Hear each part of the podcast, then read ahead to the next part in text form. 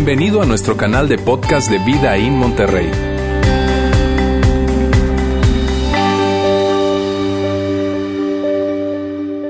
Buenas tardes, ¿cómo están?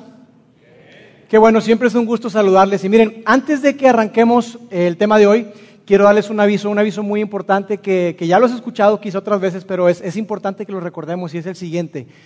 A partir del 4 de febrero vamos a tener tres reuniones.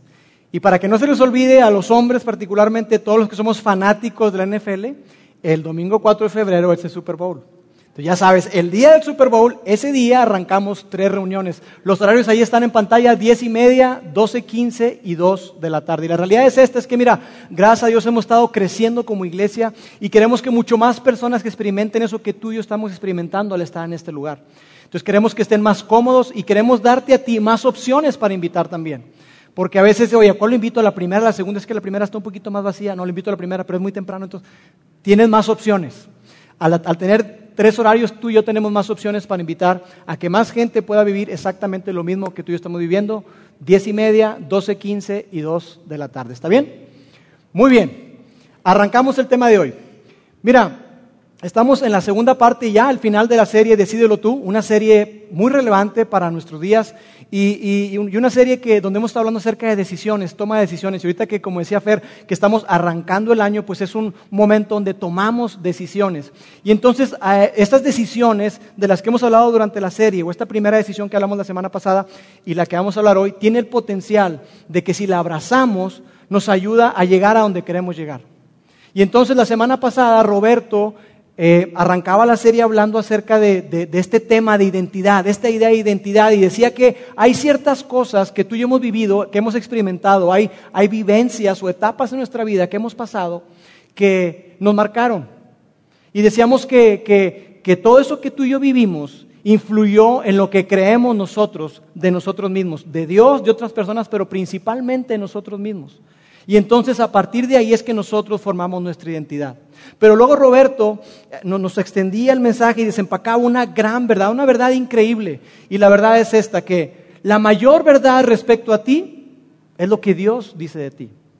La mayor verdad respecto a ti no es lo que dice tu familia, no es lo que dice, eh, eh, no es lo que dice tu, tu, pareja, no es lo que dice tus compañeros de trabajo, tus compañeros de la escuela. La mayor verdad respecto a ti es lo que Dios dice de ti.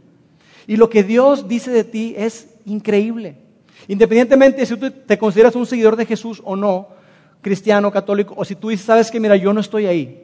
Yo estoy apenas explorando, tengo muchas preguntas, tengo dudas, y eso de Dios a mí como que mm, no sé. Independientemente de en qué lugar te encuentres, lo que Dios dice de ti es increíble. Entonces, imagina cómo sería tu vida y la mía si tú y yo vivimos creyendo lo que Dios dice acerca de nosotros, pero no solamente una parte del tiempo, sino todo el tiempo, todos los días, ante cualquier circunstancia, ante, cualquier cosa que estemos enfrentando, ¿cómo sería tu vida y la mía si vivimos abrazando y viviendo esa realidad de que lo que Dios dice de mí es lo más importante respecto a mí? Entonces podríamos resumir eh, la decisión de la semana pasada colocando esto. Decide formar tu identidad a partir de lo que Dios dice de ti. Forma tu identidad. ¿Quién eres? ¿Cómo te ves a ti mismo? Forma tu identidad a partir de lo que Dios dice de ti, no lo que diga nadie más. Y es una gran, una gran verdad y una gran decisión que tú y yo tenemos que tomar todos los días. Por eso es que ese mensaje fue tan poderoso, tan relevante. Y mira, yo quiero recomendarte, si tú por alguna razón no lo escuchaste, por favor hazlo. Y lo puedes hacer de una forma muy sencilla. Tú puedes visitar nuestra página web que está ahí, vidainmty.org org diagonal mensajes. Y ahí tú puedes ver el mensaje de la semana pasada y todos los mensajes desde, que comenzamos como iglesia hace aproximadamente cuatro años ya.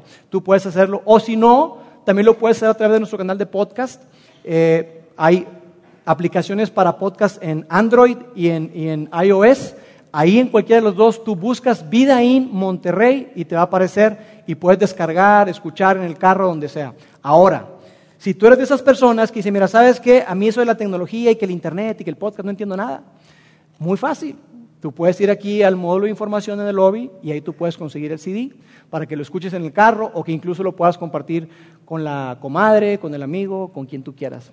Bien, entonces mira, hablando acerca de esta idea de vivir de acuerdo a lo que Dios dice acerca de nosotros, todo este concepto es algo que tú y yo no podemos mantenernos haciendo solos. Nosotros necesitamos de más personas. Tú y yo podemos tomar la decisión, pero para recordar constantemente, para vivir de acuerdo a eso constantemente, necesitamos estar rodeados de más personas. Porque hay algo que tú y yo hemos experimentado a lo largo de nuestra vida. Hay algo que hemos vivido y que sabemos que es verdad. Hemos descubierto algo y es lo siguiente. No podemos llegar a donde queremos estar o llegar estando solos. Tú y yo no importa lo que tú te traces, tú no puedes llegar a donde tú quieres estar en tu vida estando solo. Y eso lo comprobamos todos los años, ¿no es cierto? Por eso es que los estudiosos dicen que el 92% de la gente se traza metas de inicio de año o propósitos de inicio de año y no las logra. Ya para febrero o marzo, no, ya ni se acuerdan. ¿Qué? ¿Qué dije? ¿Qué iba a hacer? Abandonaron por completo. ¿Por qué? Porque decidieron bajar de peso solos. Decidieron dejar de fumar solos. Decidieron mejorar su relación con su pareja solos. Solos, tú y yo no podemos llegar a donde queremos llegar. Es muy importante por eso que, entendamos eso ahora. La pregunta está, ¿y por qué si lo sabemos, si hay estudios, por qué entonces tú y yo somos eh, tan necios y por qué insistimos o creemos que podemos solos? Hay muchas razones, pero yo solamente quiero compartirte tres. La primera es por la cultura, la cultura en la que vivimos. La cultura nos empuja a ti y a mí a vivir de cierta manera, a pensar de cierta manera, a abrazar ciertas ideas y conceptos. La cultura nos dice a ti y a mí que, que sabes que hay que ver la meta final y no lo que está en medio. Entonces, no nos gusta respetar los procesos, no nos gusta respetar eh, o pagar el precio. Por eso, de alguna forma, tú y yo pensamos que, las cosas tienen que darse rápido y de alguna forma pensamos, tenemos la esperanza de ser descubiertos. Ser descubiertos en un reality show, ser descubierto eh, eh, subiendo videos en YouTube y hacerte youtuber o qué sé yo, hacerte famoso como Justin Bieber, ¿verdad? Que, a, a, través de eso y todo el mundo conoce a Justin Bieber. Entonces, la cultura juega un papel. Por otro lado, también está este asunto de estarnos comparando todo el tiempo. Y ahí las redes sociales juegan un papel muy importante. Porque todo el tiempo la gente está subiendo cosas, pero como hemos dicho aquí, la gente y tú y yo publicamos solamente nuestros mejores momentos. Y entonces ves ahí a la persona que, corrió el maratón, ¿verdad? Pero tú no viste todas las veces que entrenó, todas las veces que se cayó, todo lo que le costó, la lesión en la rodilla. Eso no lo vemos. No lo vemos, pero todo el tiempo nos estamos comparando. Y hay otro elemento también que tiene que ver con el orgullo. Y de eso vamos a hablar un poquito más adelante. El orgullo impide que tú y yo veamos la necesidad de pedir ayuda. Por eso es que cuando la gente, y en este tiempo en enero, ¿verdad? Muchísima gente se, mete al gimnasio, yo no sé si sea tu caso, pero muchísima gente en enero se mete, es cuando más eh, eh, membresías venden los gimnasios. Y ahí está la gente, ¿no? Y, el orgullo hace que no pida ayuda. Entonces tú te encuentras al tipo que no sabe ni lo que está haciendo ahí. Y agarra las pesas y está. No, eh, espérate, te vas a lesionar la espalda. O está. ¿Qué estás haciendo? No tiene ni idea de lo que está haciendo. Pero no, él puede solo, él sabe. El orgullo hace eso. El orgullo, y con YouTube peor, el orgullo te hace, como me hizo a mí, pensar que tú puedes hacer ciertas cosas. Mira, a mí se me da bastante el asunto desde que estaba pequeño, reparar cosas, armar y desarmar cosas. Mis papás saben eso. Dejaba todo ahí pendiente. Este, mijito, ya ármalo. Este, pero a mí se me da eso. Y hace un par de años nos encontramos por ahí en la playa una cámara GoPro de esas chiquitas. Y preguntamos en todos lados. No, no es cierto. Tenía mucho tiempo ahí, tenía algas y un montón de cosas. Entonces, ok, la agarramos y estaba en la playa con sal y todo. La metimos ahí en, arroz, ya sabes, toda la técnica, ¿verdad? Y entonces dije, no, yo la voy a arreglar. Y logré que encendiera. Y luego dije, no, ¿sabes qué? Eh, es que esta cosa está mal. Entonces yo quise desarmarla. Fui, la llevé a un lugar, no, ¿cómo? ¿Yo puedo? Entonces yo la desarmé. YouTube, no te acabes. ¿Cómo? Entonces ahí estoy viendo. Pero en mi inocencia, yo desarmándola la rompí. Y entonces la, pues la cámara GoPro, la pantallita, no funciona. Entonces, puedes tomar fotos, puedes tomar videos, pero no sabes cuánto te queda, no sabes cuántas fotos tienes, nada. Y ahí está, la tengo guardada. Y eso fue resultado de mi orgullo. Ahora, eso no se compara para nada con lo que hizo un amigo. Mi amigo estaba lejos, relativamente lejos, como a media hora en la Ciudad de México, todo está lejos, ¿verdad? Todo está tardado. Pero él, él este, se le zafó el hombro a su hijo y él buscó en YouTube cómo y se lo acomodó. Y eso es cierto, no, no es mentira. Lo hizo, porque YouTube nos soluciona prácticamente todo. No, no es cierto. Pero es el orgullo lo que hace eso. El orgullo evita que tú y yo pidamos ayuda o, o nos hace creer que podemos llegar solos a donde queremos llegar. Y mira, yo quisiera que juntos tú y yo pensáramos en lo siguiente. Quiero que pienses en tu mayor arrepentimiento. Piensa en aquello que, que dices tú, no puede ser. Porque si eres como yo, tú has hecho cosas de las cuales dices, ¿cómo fui a hacer eso? ¿Qué estaba pensando? ¿Qué tonto? ¿Qué estúpido? ¿Cómo hice eso? ¿Qué torpe? ¿Qué ciego? No, no puedo creer que lo haya hecho. Tú seguramente tienes cosas de las cuales tú te arrepientes. Pero quiero que pienses en esas cosas, en alguna de ellas, del pasado o quizás reciente. ¿Ya? Bien. Esta pregunta que te voy a colocar aquí en pantalla nos va a ayudar a traer contexto a la relevancia y la importancia de lo que vamos a hablar hoy. Y es esto. ¿Cómo se vería esa etapa de tu vida si antes de tomar esa decisión hubieses tenido a alguien a quien consultar y hubieses seguido su consejo? ¿Cómo se vería esa etapa de tu vida? O quizá cómo se vería tu vida hoy si tú antes de hacer aquello, antes de tomar esa decisión, tuvieras tenido alguien a quien, a quien recurrir, alguien a quien consultar y pedirle su consejo y seguirlo. ¿Cómo se vería tu vida? ¿Sería diferente? ¿Habrías hecho otra cosa? Quizás sí, quizá no, no lo sé. Pero la realidad es que tú y yo tenemos momentos, hemos tomado decisiones de las cuales nos arrepentimos. Yo quiero que pienses en esa decisión financiera que tú tomaste hace tiempo y que todavía hoy, después de un buen tiempo, tú sigues batallando económicamente por esa mala decisión, porque no le preguntaste a nadie. Quiero que pienses en esa relación en la cual tú te viste envuelto, una relación romántica o quizá una relación de, de, negocios, pero que esa relación lo único que te dejó fue decepción, fue tristeza y fue dolor de cabeza. Y tú, qué bárbaro, ¿cómo hice eso? Quiero que pienses en esa decisión que tú tomaste que te llevó a hacer algo que llevó a que una relación se rompiera. Y hoy esa relación ya no está en tu vida. Y tú dices tú, ¿cómo fue posible que haya hecho eso? Quiero que pienses en eso que hiciste, esa decisión que tomaste que lastimó a tu esposa y a tus hijos y por lo cual ellos el día de hoy están distanciados de ti. Quiero que pienses en eso que hiciste que ofendió a tus papás y que hoy, después de un buen tiempo, todavía lo recuerdas y se despiertan sentimientos dentro de ti dices tú, ¿cómo es posible que haya hecho eso? Todos nosotros hemos pasado diferentes situaciones porque no pedimos el consejo. De ahí la relevancia de la, de la decisión de la, que cual, de la cual vamos a hablar hoy, esta segunda decisión. La primera es decide formar tu identidad a partir de lo que Dios dice de ti. Y la segunda decisión que yo quiero que tú y yo tomemos es la siguiente. Decide pedir consejo oportunamente y seguirlo fielmente. Decide pedir consejo en forma oportuna, ahora, cuando se necesita, no después. Decide pedir consejo oportunamente y seguirlo fielmente. Y mira, esta es una gran decisión, porque hay muchos elementos que están involucrados allí.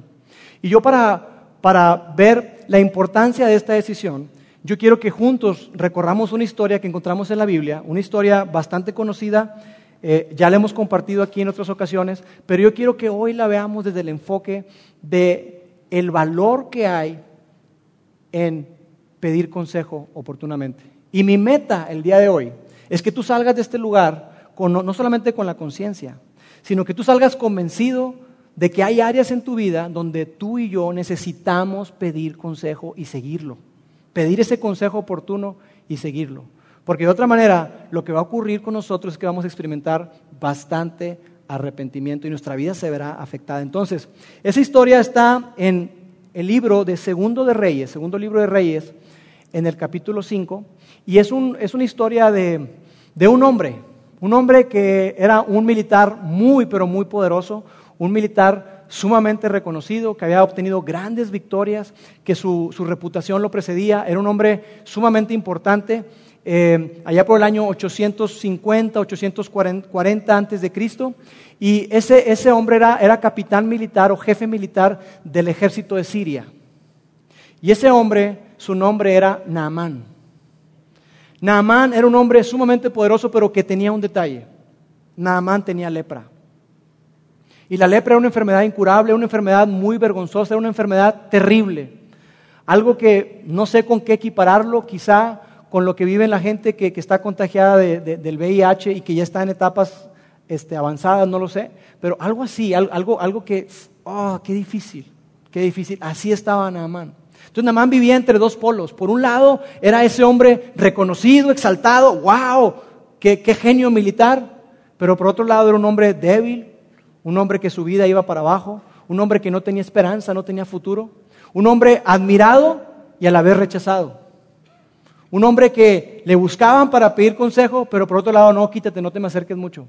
Esa era la vida de Naamán. Y estando en esa condición, estando en esa condición desesperada, es que Naamán escucha un consejo. Y el consejo viene de una criada, una chica que, que, la habían tomado como esclava en Israel, por Samaria, por todo ese lugar, y la llevaron para allá y le estaba ayudando a su esposa en el hogar, y esa chica le da un consejo a su ama. Mira lo que le dice.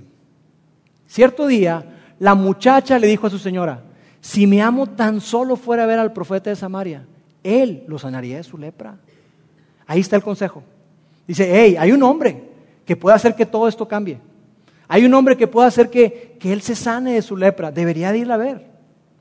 Y entonces, Naamán, ante esa necesidad tan apremiante, él dice, órale, pues, pues igual y sí, ¿no?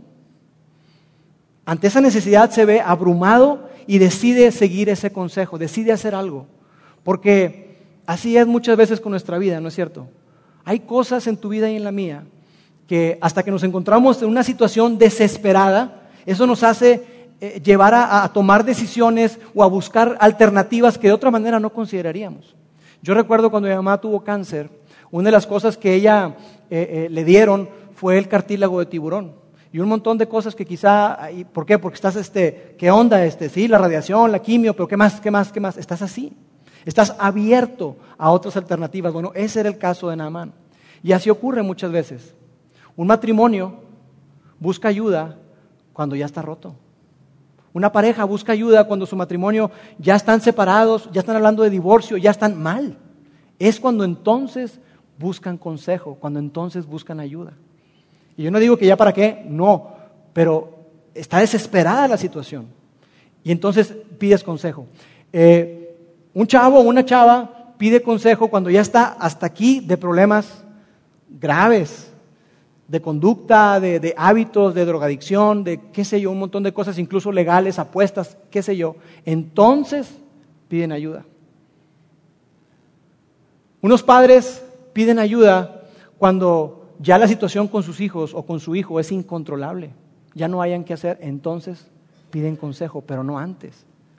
Una pareja pide consejo cuando sus finanzas están desmoronando, cuando ya no hay mucho que hacer a veces y están hasta aquí de deudas de consumo y deben muchísimo dinero en las tarjetas, entonces piden ayuda. Porque muchas veces eso es lo que tú y yo hacemos. Muchas veces eso es lo que pasa con nuestra vida. Pedimos ayuda hasta que ya no vemos otra alternativa y no tiene por qué ser así. Entonces, en el caso de Namán, él dice, órale, pues está esta persona que dicen que me puede curar, pues déjame voy. Entonces va con el rey de Siria y le dice, oye rey, pues tú sabes que, que, lo que yo he hecho contigo, he hecho grande el imperio, he hecho esto, he hecho lo otro, pues échame la mano, ¿no? O sea, mándale una cartita al rey de Israel y, dile que, pues, que voy a ir y que, pues, que, que me ayude. Entonces, sí, claro, entonces escribe la carta, le da salvoconducto, le da todo, le da un montón de dinero para que él vaya y, llegue ahí. Y cuando llega la carta al rey de Israel, dice que él se rasgó las vestiduras. Pues dice, órale, ¿yo qué voy a hacer? Pues ni modo que yo lo sane, pues, o sea, ya me está mandando la orden, sánalo. Pues, espérate. Entonces, ¿qué va a pasar? Y Eliseo dice, no, no, tranquilo, tranquilo, yo lo voy a sanar. Él va a descubrir que hay un Dios en Israel. Él va a conocer que hay un Dios que él no conoce y Dios lo va a sanar. Mándamelo.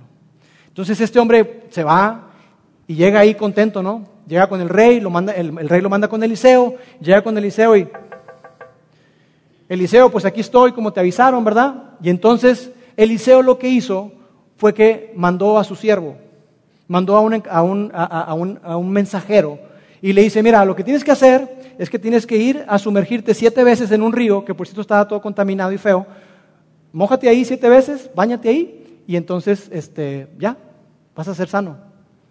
Entonces, Naamán dice, espérate, se la está bañando este cuate literalmente. ¿Cómo me pide a mí que haga eso? Pero, ¿quién se cree que es? ¿Cómo ni siquiera tiene la decencia de salir a verme? ¿Sabe quién soy? ¿Por qué no le, no le avisó el rey que soy Naamán? ¿Cómo es posible que haga eso conmigo? ¿Por qué me trata de esa manera? Y Naamán, entre insultos y cosas, Naamán se enoja. Y Naamán se va y dice, no, vámonos. Y la realidad es que hay algo de Naamán en cada uno de nosotros. En Naamán estaba el orgullo. Había mucho orgullo en su corazón por todo lo que él había logrado. Muchas veces entre más logras y entre más obtienes, más difícil es pedir ayuda. Entonces él dice, no, no, no, vámonos. Su orgullo lo llevó a eso.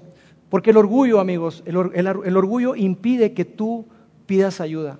El orgullo impide que tú reconozcas que no lo sabes todo. El orgullo hace que tú no pidas perdón. Mira, yo cuando me toca casar y cuando eh, doy consejo a alguien en, la red de cuidado, lo que sea, eh, un consejo que yo doy o que algo que digo mucho es que el orgullo es el enemigo número uno de los matrimonios. Porque para mí el orgullo, yo lo viví en mi vida, el orgullo te hace decir, no, que ella me pida perdón. ¿Por qué siempre yo? No, no, no, ella.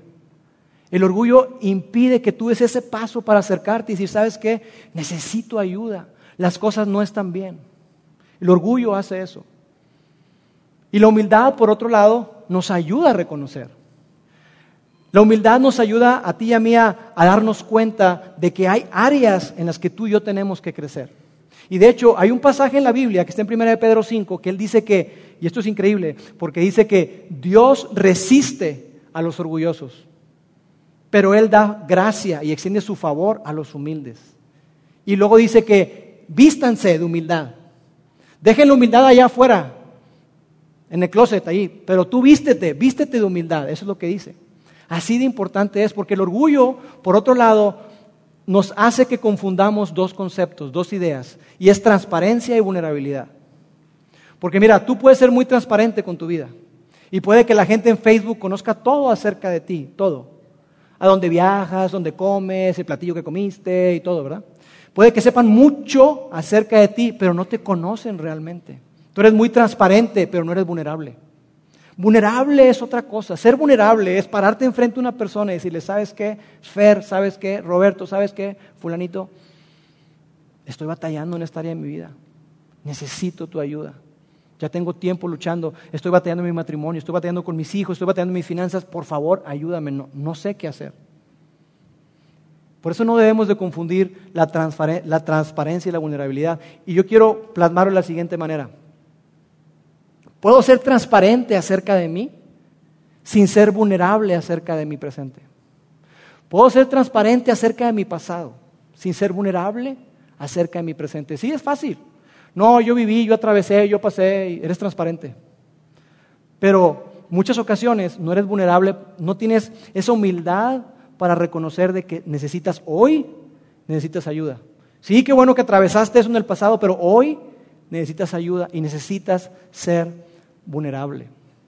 Son dos conceptos muy distintos. Y tú y yo tenemos que ser vulnerables para poder buscar ayuda, para poder pedir consejo oportuno, oportunamente y seguirlo fielmente. La historia continúa y dice así.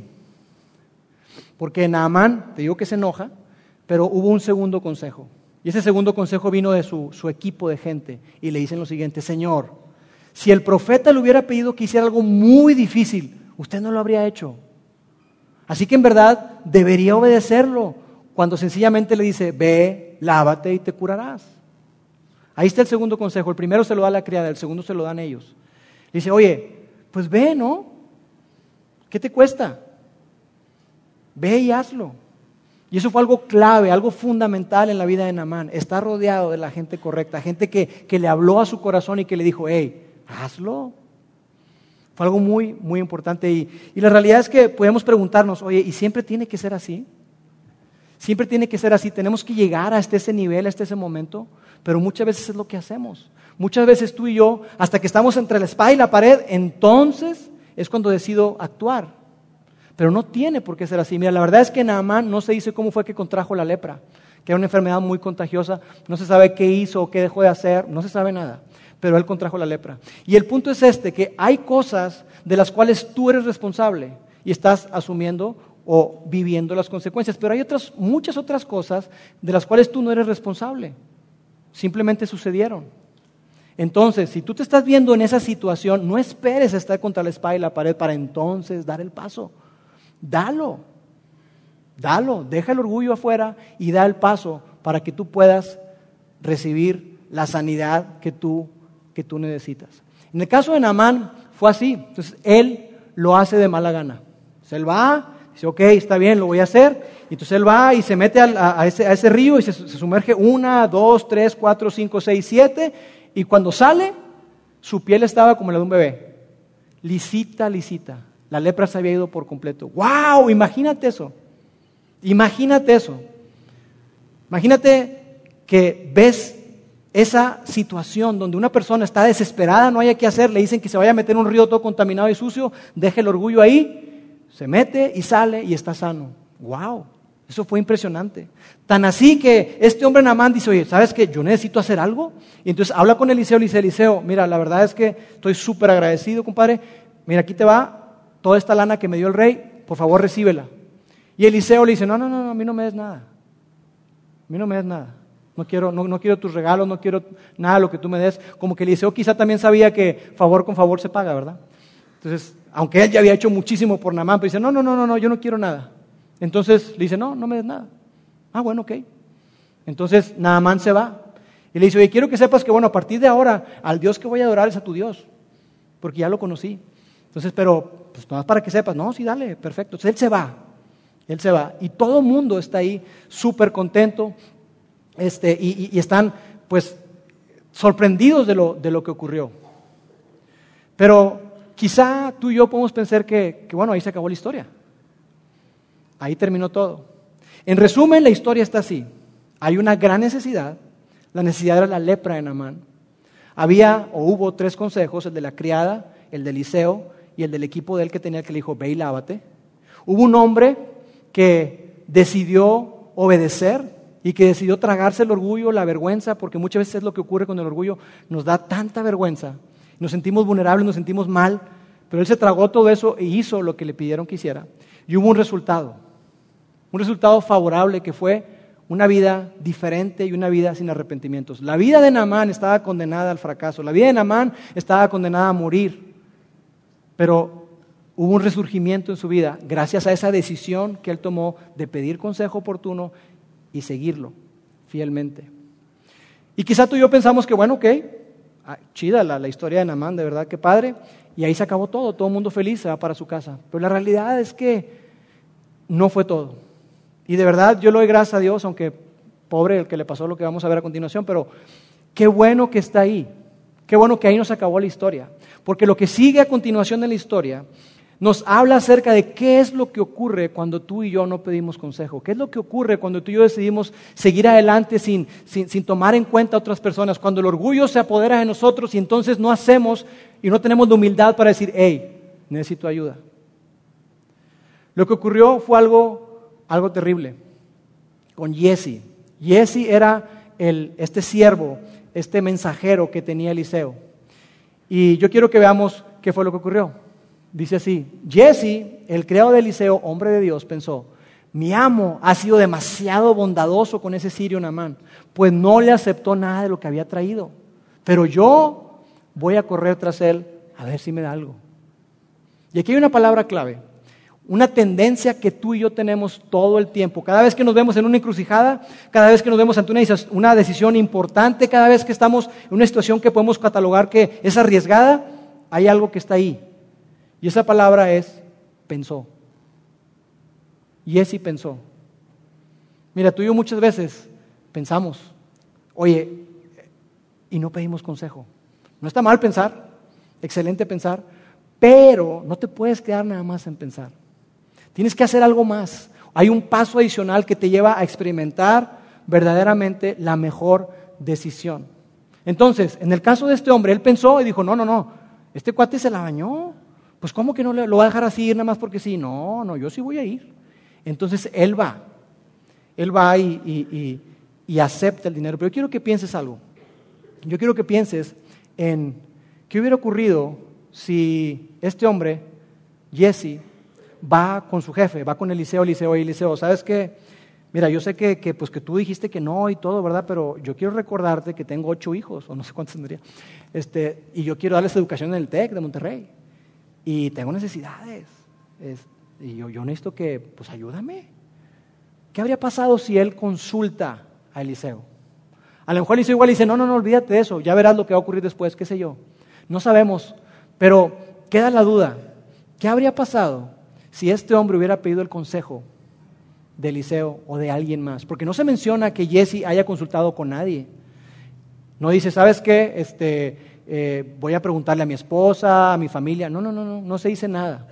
Él simplemente tomó la decisión, yo tengo que hacer esto, y él fue. Él fue. Y lo que este hombre hizo fue algo, algo tremendo. Y la verdad es que tú y yo a veces no nos damos cuenta del valor que hay en pedir consejo. Porque aunque es vergonzoso, aunque puede ser incómodo, pedir consejo trae beneficios increíbles para ti y para mí. Yo quiero compartirte solamente algunos. Pedir consejo disipa dudas. No sabes qué hacer, tienes varios caminos, pedir consejo te puede ayudar a escoger la mejor opción. Pedir consejo trae sabiduría. Hay veces que hay cosas que para ti suenan muy bien y suenan muy atractivas, pero pidiendo el consejo te no, no, no, espérate ahí, no te metas, aguas. Es un consejo sabio, una palabra oportuna para diferentes situaciones. Por otro lado, pedir consejo amplía mi perspectiva, porque tú y yo tenemos ceguera de 180 grados. Yo no sé lo que hay atrás de mí, tú sí lo sabes, porque tú tienes una perspectiva diferente. Cuando tú y yo pedimos consejo es lo que estamos haciendo, ampliamos nuestra perspectiva. Por otro lado, pedir consejo revela mis motivos. No sé si te ha ocurrido, pero a veces tú estás viendo, estás pensando alguna opción y entonces tú vas con esa persona a quien tú respetas y le pides consejo. Hoy es que estoy pensando hacer esto y esto y esto y esto. No, es que la verdad es que es por mi, es por mi familia. La verdad es por mi familia. Y la persona te ve a la cara y te dice, no, Laura, eso no es por tu familia, eso es por ti.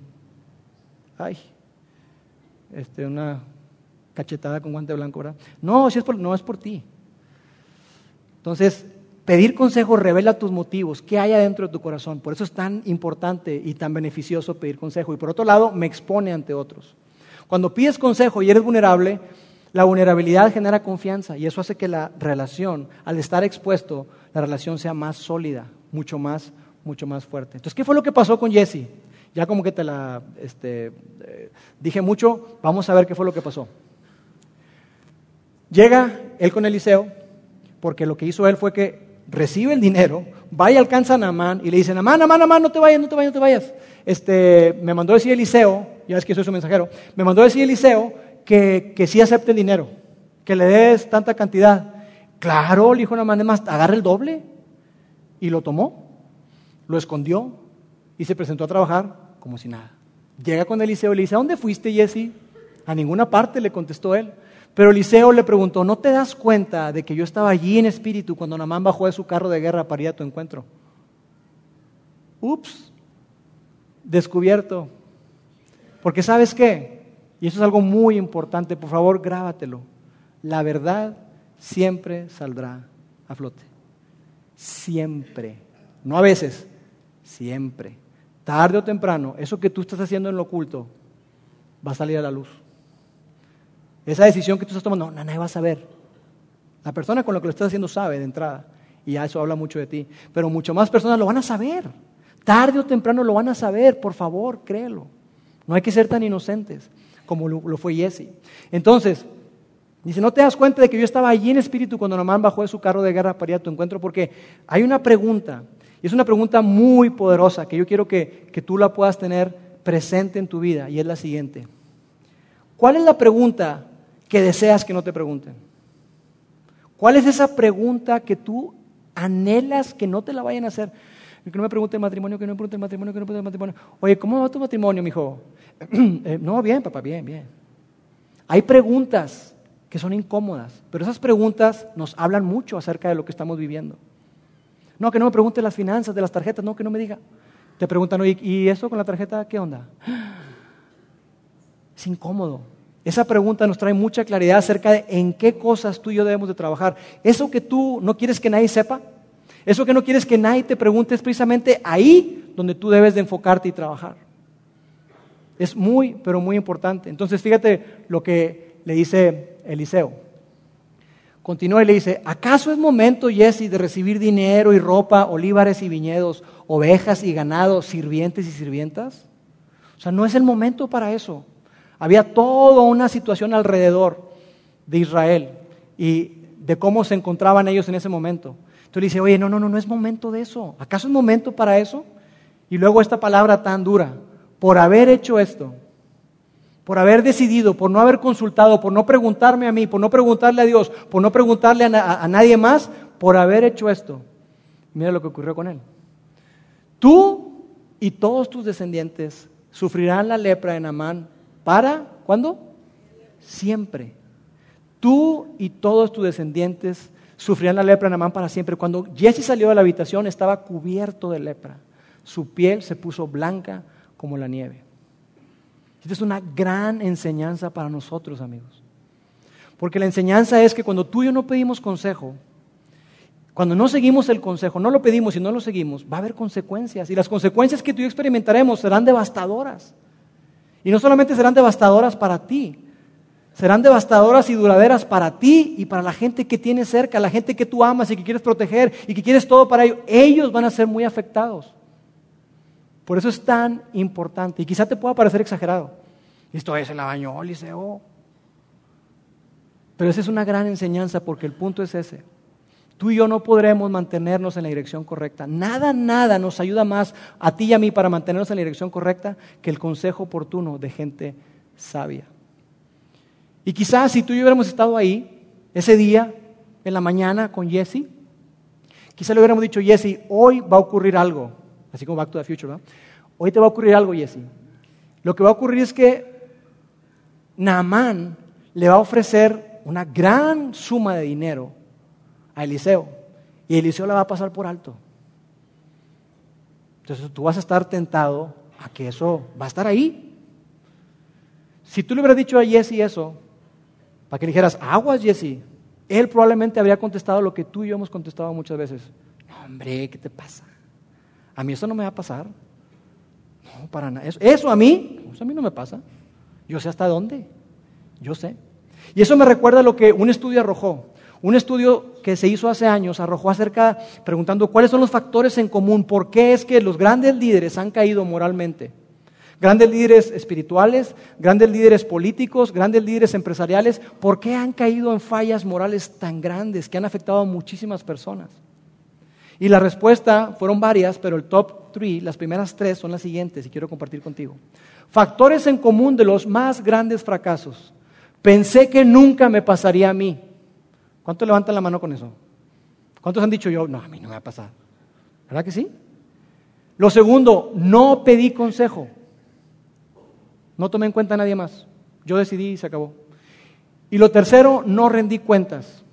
No tenía una comunidad, no tenía un grupo de personas al cual yo le estaba rindiendo cuentas acerca de mi vida y mi comportamiento. No, yo solo, yo puedo solo. Eso fue lo que encontraron. Y es increíble eso. Entonces, cabe la siguiente pregunta. Entonces, ¿cuándo pedir consejo? ¿Cuándo es necesario pedir consejo? Y quiero compartir contigo algunas ideas. Tú y yo debemos de pedir consejo cuando tenemos dudas con respecto a qué hacer sobre X situación tenemos que pedir consejo cuando somos inexpertos. Si nunca has desarmado una GoPro, compadre, pide consejo. No vayas a YouTube. Cuando vayas a tomar una decisión importante, ¿con quién te vas a casar? ¿Qué vas a estudiar? Oye, ¿me, debería de mudar? ¿Debería de cambiarme de trabajo? ¿Debería de, de enfocarme en tal o cual cosa? Es una decisión importante, una decisión de vida. Ante esas decisiones, tú y yo debemos de pedir consejo. Cuando estemos atorados, cuando hay situaciones en tu vida, cosas que has estado viviendo, luchando, que si la ira, que si lo que tú quieras, ¿con qué luchas? ¿Con qué tú te encuentras atorado? Hay un tope ahí que tú no puedes avanzar. Sobre eso tú debes de pedir debes de pedir consejo cuando estés en esa situación. Y mira, yo quiero compartir contigo alguna idea. Imagínate que, ¿qué sería nuestra vida si tuviéramos nosotros una especie de consejo asesor personal? Las empresas tienen un consejo directivo y también tienen muchas veces un consejo asesor que no tiene grandes responsabilidades en cuanto a, eh, legalmente, pero están asesorando, están coachando. Imagínate que tú y yo tuviéramos un consejo asesor en las siguientes áreas. Y ahí está. ¿En qué áreas pedir consejo? ¿En finanzas? ¿Deberé comprar esa casa, ese carro? ¿Me endeudaré o no? ¿O está bien este financiamiento que me están ofreciendo? ¿En lo financiero? ¿En la salud? Oye, es que fíjate que yo creo que comer pizza todos los días no está tan mal, o McDonald's, no pasa nada. Con respecto a las relaciones, si tú quieres tener un mejor matrimonio, una mejor relación con tus hijos, pide consejo. En tus emociones, en tu salud emocional, cómo te ves a ti mismo, cómo te comportas, cómo manejas la frustración, etcétera. Con respecto al intelectual, a crecer en tu liderazgo, en, tu carrera profesional, etcétera. Con respecto a lo espiritual, pedir consejo, tener gente a tu lado que te ayude a crecer en una relación con Jesús. Tú y yo debemos de pedir consejo sobre esas áreas. Ok, y tú dices, Lauro, perfecto, me queda claro, chido, estoy de acuerdo contigo. ¿Y a quién le pido consejo? ¿Con quién voy? Ahí están otras ideas. ¿A quién pedir consejo? Gente sabia. Y cuando hablamos de gente sabia, no me refiero a gente mayor, ¿eh? aunque obviamente la gente mayor tiene mucho más experiencia que nosotros y generalmente la edad va acompañada con sabiduría, generalmente, no siempre. Entonces es gente sabia, no necesariamente mayor. Puede ser gente de tu misma edad, pero es gente que ha atravesado algo y que es gente madura y que dices, tú sabes que yo puedo pedirle consejo y sé que va a ser un consejo sabio. Puedes pedir consejo a gente que tiene logros y no me refiero a éxito. Confundimos mucho los logros con el éxito. Puede ser que una persona sea súper exitosa en lo financiero. Tiene una gran empresa, pero es un desastre en la casa. Y si tú quieres pedirle consejo sobre lo empresarial, ah, pues bien, tiene logros. Pero si tú quieres pedirle consejo sobre cómo tener un mejor matrimonio, no vas a ir con él. Es que es exitoso. No. Gente que tenga, que haya logrado una gran relación con sus hijos, una gran relación con su pareja, a esa persona hay que ir. Gente que esté presente en tu vida. No gente súper ocupada que para que te den un día, uy. Gente que te ha dicho quizá, oye, sabes que mi puerta está abierta para ti. Tú puedes venir cuando quieras. Háblame, mándame un correo, nos reunimos, tomamos un café. Esa gente tienes que pedirle consejo. Gente probada. Y cuando me refiero a probado es gente que, que ha experimentado cosas en su vida que lo han quebrantado. Gente que ha atravesado cosas a veces muy difíciles, pero que, que esa gente ha sido probada fuertemente en su fe, en su carácter y que se ha mantenido. No gente perfecta, porque no hay gente perfecta, pero sí ese tipo de personas es en las que tú puedes refugiarte para pedir consejo. Entonces, Tarea. ¿Qué es lo que quiero que hagas esta semana? Y nos gusta terminar siempre con una aplicación, algo muy práctico. La tarea es la siguiente. Yo quiero que tú trabajes en la pregunta, ¿qué es lo que quiero que no me pregunten? ¿Cuál es la pregunta que deseo que no me pregunten? En las diferentes áreas que vamos a colocar acá otra vez, con respecto a las finanzas, a la salud, ¿cuál es esa pregunta que no quieres que te hagan con respecto a las relaciones? Quizás has estado saliendo con alguien te estás viendo involucrado en una relación que no tienes por qué estar involucrado. ¿Cuál es esa pregunta? Oye, esa chica que, es, no, es mi amiga. ¿Cuál es esa pregunta que no quieres que te, que te incomoda? Si te incomoda, tienes que trabajar en eso. Es muy importante. Entonces, quiero que trabajes en esa pregunta y que escojas una de estas áreas, no todas, porque puede haber una pregunta incómoda para todas, no, pero escoge una. Quiero que lo pienses bien y luego quiero que abras una conversación con esa persona a la cual tú puedes ir a pedirle consejo, porque es una persona sabia, es una persona que está presente, es una persona con logros. A esas personas acércate y pide consejo. No te arrepentirás jamás de pedir consejo, porque la mejor decisión que tú y yo podemos tomar ahora que está comenzando el año es decidir pedir consejo oportunamente y seguirlo fielmente. Si lo hacemos, estoy seguro que este 2018 será espectacular en tu vida y en la mía, porque Dios tiene grandes planes para ti y grandes planes para mí. Si vivimos abrazando la verdad y decidimos creer lo que Dios dice acerca de nosotros, que esa es la mayor verdad, y si decidimos pedir consejo oportunamente y seguirlo fielmente, tendremos un gran año. Permíteme orar. Dios, gracias porque tú eres un Dios que has sido tan bueno con nosotros y has preservado estos textos, Dios, para que nosotros podamos aprender del valor y la relevancia que hay en pedir consejo. Dios, ayúdanos a dejar a un lado el orgullo, ayúdanos a tener la humildad suficiente para reconocer que te necesitamos a ti primeramente, Dios, y necesitamos el consejo y la ayuda oportuna, el consejo sabio de personas que están a nuestro alrededor. Ayúdanos, Dios, a trabajar en aquellas áreas de nuestra vida donde tenemos que crecer para llegar todo lo que tú quieres que seamos. Te lo pido en nombre de Jesús. Amén. Gracias por haber escuchado este podcast de Vida en Monterrey. Si deseas escuchar estos mensajes en vivo, te invitamos a que nos acompañes todos los domingos a nuestro auditorio. Para más información sobre nuestra ubicación y horarios, entra a vidainmty.org o síguenos en nuestras redes sociales como Facebook, Twitter e Instagram. Nos vemos la próxima semana.